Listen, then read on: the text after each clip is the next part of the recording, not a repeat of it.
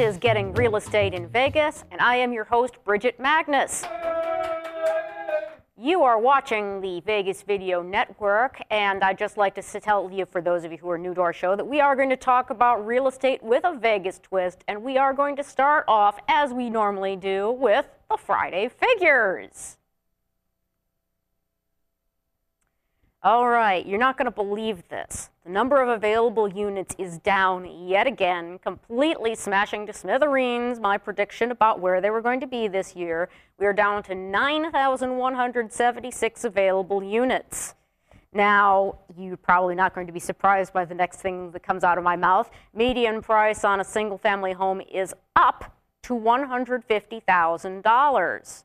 Um, price on condos is unchanged at 55,000 and the median price on townhomes is $85,000. That's up. But yeah, part of the reason these median prices are going up is because, well, supply and demand. Part of it is that we did have a big drop in extremely low priced properties, those under 50,000 and those under 100,000. Of our total, we did have 1,555 foreclosed properties. The median price on those is up. Yes, I did say up to 113,000. Remember, this isn't really because there's less delinquency, but rather because of some changes in state law, and I do expect foreclosures to start back up again at some point soon. Short sales, we've got 3,906 of them at a median price of 115,000. It's nice to see that price finally starting to tick up a little bit. As far as classic listings, we do have 3,711, and the median price on those is up to $193,000. That's a, a price I've not seen in quite a while. Now, over the last 30 days, we've closed 3,590 properties. Median sales price was 105, and median list price was 109. We do have a bunch of houses under uh, contract to be purchased. Um, there's 13,995 of them, just a hair under 14,000. Wait till next week. I'm sure we'll break through that level. Media, uh, excuse me. We also have rentals, um, 5,300 some odd available, 2,700 new leases. Median price on both of those, 10.95 per month. Okay, we do of course have some news. I got some bad news. Mortgage rates are up to 3.95%. Please, we're still near record lows. It's just not as low as it was last week. Um, home sales were down nationally in January, but December's numbers were revised up to a new high for the year. Good news in, by any standard. And here's an interesting bit of news. Um, Bank of America is going to stop selling homes to Fannie Mae. I consider this kind of non news but interesting. Um, basically, the two are kind of disputing some loans that um, were not everything that they ought to have been. But it doesn't much matter because regulators are trying very hard to uh, um, downsize Fannie. So, is this going to have a big effect in the long run? Probably not. Okay, I'm going to take just a minute to open up um, live chat and let you know that questions, problems, and suggestions can come to us by email at gettingreal at vegasvideonetwork.com. If you'd prefer, pick up the telephone and call our toll free listener hotline. That's 866 966 4599. Just a shout out, we've got people watching live on the Vegas Video Network, people who are enjoying their favorite shows via iTunes, those of us who looked it up on YouTube, some people watching on Roku, and some very special listeners that are uh, not watching but listening on the radio. That's KSHP 1400 AM. All right, we have a guest today. Um, before I introduce my guest, I would like to point out that we do have, um, our companies have a business relationship. That's not a big deal, but you know, disclosure is disclosure. Today, um, we have Chanel Beller of Equity Title, and she's going to talk to us about what the heck happens at an escrow office.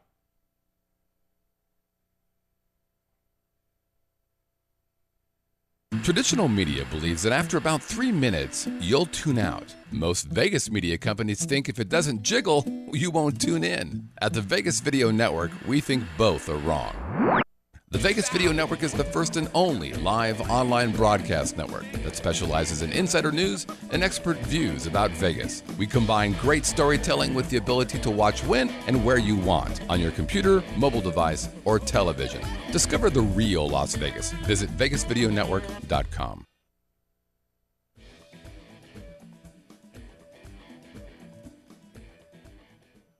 All right, we are back, and we have Chanel Beller of Equity Title in the house to talk about what happens at a title office.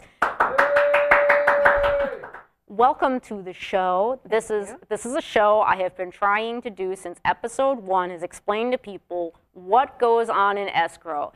All people know, you know, my clients, they have two contacts with the escrow office. The day they send that earnest money deposit check in and the day they come to sign their paperwork. You're much more important to me than you are to my clients, it seems at times. So let's talk a little bit. First off, my first question for you is what kind of education does a title and escrow officer need to have? Well, first, um, let me make you aware that there's a distinction between a title officer and an escrow officer. Great. Tell us about Two it. very separate jobs. Um, the escrow officer is the person who facilitates the transaction, and that is who the agent, as well as the homeowner, whether they're the buyer or the seller, will primarily deal with throughout the transaction. They're the person who um, facilitates collection of any demands, invoices, collects the contract, collects the money, brings it all together, and settles it at the end. That's the escrow officer in a nutshell. Great. There's a lot more to it, but we'll talk more about that later, I feel certain. exactly. All right, so Um, the title person on the other side of the coin. The What- title officer is very, very important, and you only hear from them if there's a problem, typically. okay. They're the person who is going to issue, well, not issue, but they're going to research the property and issue the uh, preliminary title report. Um, and that, on the preliminary title report, it tells you what's against the property. Are there any liens? Are there any judgments? Any encumbrances? Is there a first mortgage, a second deed of trust? What's on the property? And um, like I said, you really probably don't want to hear from the title officer unless there's, you, you just don't want to hear from them. okay. So, so what sort of resources is this title person going to use to find out all of this stuff? Um, well, we have a couple of resources in our little secret area, um, but we do search through a, a general program that all title companies use to research the preliminary title report. So, um, one of the misconceptions is that, oh, well, if this particular title company found this on my property, I can move my transaction to another title company and it won't be found there. That's not the case. Another, Why would people think that? because people are devious. Oh, okay. Another thing that um, is searched, and you'll find that um, the homeowners don't want to fill out often, is called the, the SI or the Statement of Identity or Statement of Information. And it's so critical and important to be filled out. Um, and what's on that piece of information or that, that sheet is their name, their phone number, where they've lived for the last 10 years, if they've ever been married, divorced, is their past spouse deceased, um, have they ever been declared bankrupt? Had they had any previous foreclosures? All sorts of very personal information. Um, and we use that because we also search the, the general index or we reference things against their social security numbers. So it's more than just searching the person or the property. We also search the person because certain things like IRS liens attach to people as well. So that's part of what we do. That's part of what you do. Okay, so the title person does all of this work, comes up with a preliminary title report mm-hmm. that basically lists everything important about what's going on in the property the current liens, the past liens. I've seen them go all the way back to, you know, okay, the subdivision was plotted out in X year and further than back than that. We go we go back. Uh, I always like to say to the day God created Earth, but probably not quite that far. It doesn't say, "Oh, this is the day it happened." but short of that, it does tell you any mineral mineral rights. Like in Nevada, there's a lot of mineral rights attached to property. It tells you anything like that. Um, utility easements, things that are very common. And then it starts from the very first time that the lender purchased, acquired, or the lender, excuse me, the builder acquired the land mm-hmm. and goes from there. So from the time they as- assembled this huge parcel of land, broke it up into little tiny parcels because we are in Las Vegas and you typically don't have much land these days I hadn't noticed. So until you get your little parcel of land and then your home is built, and from there up. Mm-hmm. So, and that's what's called a chain of title. It is the chain of title. So then, speaking of the chain of title, it talks about um, what might happen if the chain gets broken. Tell me what title insurance is about. Title insurance is exactly what it sounds like. It's a form of insurance to protect the title of your property and to protect anybody who has an interest in the property, whether that's you yourself, your lender. Um, and it's issued as a, as a form of protection, basically. Um, I'm trying to think of how to explain this in, in layman's terms so that everyone will understand. Um, generally speaking, um, one of the common occurrences that we'll see, for instance, are boundary disputes or encumbrances that were missed, things like that. For instance, when you refinance your home, a recon- or anytime you pay off a, a loan, there's a reconveyance. Oftentimes those are missed. We're searching for things like that. Title insurance isn't going to isn't going to pay those things. They don't. It's not. It's not for that. And, and I'm thinking like what a consumer would think. Um, and I get asked these questions all the time by my friends and family. So I'm just trying to be a little proactive. But um, when they ask those type, or when, for instance, let's say there's a first and a second on a property, which Right. is very common in Las Vegas. There's a first and a second on a property. We pull up a preliminary title report, or any title company pulls the preliminary title report, and it shows only a first. And the homeowner is not honest and doesn't tell us, for whatever reason, that there was a second. Now it gets sold, and the homeowner acquires it. This, you have the new buyer who acquires the property. Well, that's, that's a problem. Yeah. And that's where title insurance comes in to make sure that's a broken title or a broken chain, so to speak. Okay, so what's the procedure for fixing that sort of situation? You file a claim. Okay. Just like it, it's insurance. It doesn't matter whether it's auto insurance, title insurance, health insurance. You're going to file a claim, and then we have to go back and rectify the situation. Okay.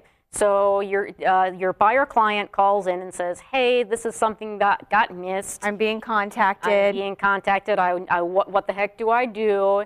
You say, "Okay, well, you, you've just made the first step. You've called us. So what does your office do to make things better?"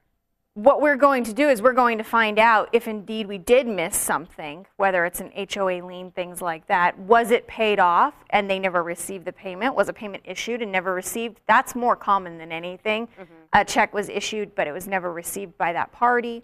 Um, not on a not on an outstanding loan balance, but on an HOA, something smaller Trash. like that. Exactly. Um, we're going to find that out. And then um, sometimes it gets really tricky, and sometimes there's lawsuits involved, and it can get, it can be as bad as you can imagine. Oh, I can imagine quite a lot. Speaking of as bad as I can imagine, um, I think we're all aware that there has been a little problem with robo signing and foreclosure fraud. How does that affect you and your business? Right now, it's not affecting us. I'll just leave it at that. Right now, it's not affecting us at Equity Title of Nevada. Um, there has been talk. Um, we actually issued um, a one page flyer that says, Is your REO title safe? And basically, in a nutshell, is it says, Yes, it is. But it also says that there is talk amongst the industry of putting an exclusion in the policy specifically for robo signing. We have not wouldn't that issued. mean that the buyer beware? Exactly. And there's talk amongst the industry. We haven't seen it yet, and it's not happening at Equity Title, but it's something to be on the lookout for. Just like with your health insurance, if you go out and break your leg, you know, the next insurance policy you have is going to have a rider on it that says, hey, if you We don't cover broken legs? we're not going to cover any medical bills for that broken leg. So, Okay, well, I understand that we have a question. So, Scott, tell us what's up. Yeah, I know that we haven't got much time left for this segment, but uh, Nate wants to know why does it take a full 30 days to typically close on a home? Why so long? um, do you want me to answer or do you want to I, answer? I think we both have some things to add to it. You start and I'll finish. Okay, um, we, our part typically, we take direction from the lenders and from the agents, and we follow the contract. So if the contract says 30 days or sooner, as soon as everybody has all their ducks in a row, we're ready to go. Um, typically, what we see, the reason that it takes 30 days or longer is the financing part. If it's a cash transaction, they usually don't take 30 days. Mm-hmm. However, if there is financing involved, that's where the time element comes into play unless you're dealing with a short sale or something like that. And I'll let Bridget explain why those can uh, take longer. Yes, well, you know, short sales are their, their own special animal, and, and um, those can take a long time simply because it takes a long time for the bank to approve them. Um, the thing that I was going to add is that usually what holds things up is the, the lender that's going to help you get a mortgage to buy that property. Uh, it can often take 30 days, often take 45 days, particularly with FHA and VA mortgages. So let me see, I do have just a couple more questions that I want to ask, and I'm going to switch over to the escrow side of things. Mm-hmm. Tell me what, what's a HUD one and what sorts of things are you going to see on it? The easiest way to explain a HUD one is I like to think of it like your check register. You put money in, you take money out, and it should balance out at the end. Okay. So let's assume at the beginning of an escrow transaction, when you're purchasing a home, you're putting money into the transaction, which is your earnest money deposit. Then you're going to get financing. We'll just say it's a financing case. You're going to get a new loan. So you're going to uh, you're going to deposit additional funds, and then you have your down payment. You're going to uh, you're going to deposit a little bit more money.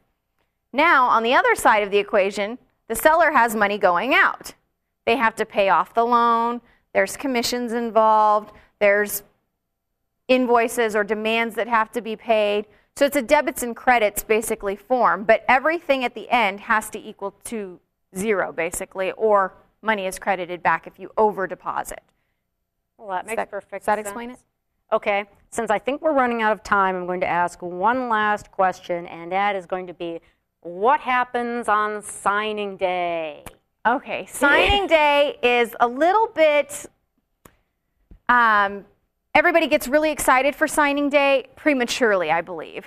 Um, if you're not from Nevada, some people think everybody comes together at a roundtable close, and that is not how we do it in Nevada. It still happens on the East Coast in some states, but in Nevada, buyers and sellers sign separately, and I believe personally that's a great thing. Um, they sign separately. You're going to sign your documents, one of those being the HUD 1. If you're a buyer and you're getting a loan, you're going to sign all your loan documents along with a few disclosures from escrow. You're going to sign all of that paperwork. You're going to bring in any funds necessary to close. And then you're going to walk away and you're going to wait. That waiting is really hard for my clients, just it, to let you know. It is, and we don't give you your keys, by the way, either. They no, always want their keys. No, that ain't happening. Then what happens is we take your loan documents, we send them back to the lender, whether that's via fax or FedEx, we, whatever they instruct us to do. And now we wait for them to send in their money. And once we get that, we have all the money collected, then we send it down to record, and then the deal is done and you get keys. Yay! That's the part my clients always love. Well, I would like to thank you so much for coming thank down you. here and illuminating a big black box. Um, we'll have to talk again very soon, but um, in the meantime, uh, I'd just like to ask a question of our audience out there. That question is, what were they thinking?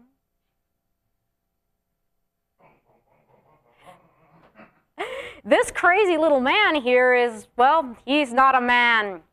No, he is somebody's idea of outdoor decor. Um, I, I, he, he really spooked me when I walked out of the uh, um, unit across the way after having showed it. And so I just thought you'd enjoy this, um, this startling little picture. Okay, so then my last uh, segment of the day is we are going to talk about a real estate myth in Real Advice. Hi, I'm Chris Phillips from Talk Tales, and you're watching the Vegas Video Network. And if you stop by the studio, our producer Scott's going to buy everybody a drink.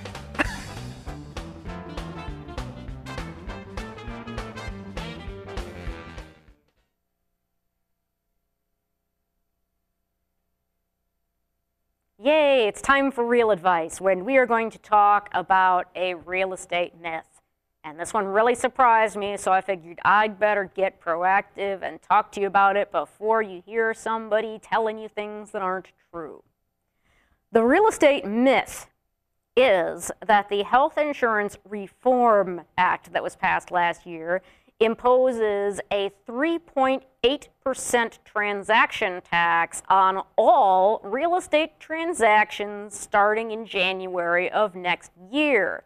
The object of this tax would be to pay for Medicare, which, as we all know, Medicare's expenses are going up, their income is not going up. Obviously, the rock and the hard spot are going to meet up at some point. So, the truth of this matter is that no, this is not a tax on all real estate transactions. It just isn't so. Put it out of your mind. I'm going to tell you what it is here. First off, this is only going to apply to people with high income. If you do not earn more than $200,000, or you and your spouse together don't earn more than $250,000, stop worrying about this. It doesn't apply to you. I don't make 200 grand. Do you make 200 grand? Do not worry about this tax at all unless you are a high earner in which case you have an accountant. We'll talk more about him later. So this new tax does um, it uh, only apply, it does apply to certain investments. Real estate for many people is an investment. The new I'm reading from something here. The new tax applies to the lesser of the investment income amount or the excess of adjusted gross income over the 200,000 or 250 grand amount that we were talking about just a minute ago. Now, I want you to remember that one thing has not changed, and that is that the sale of your primary residence still has a big exemption for capital gains. And by capital gains, I do mean not what you sold it for, but the profit you made on it. If your profit from selling your first home is less than 250,000, 500,000 if you're a couple, then you do not have to worry about paying capital gains on the sale of your primary home, and that has not changed. I don't think it will change either. There's too, too much pushback for that.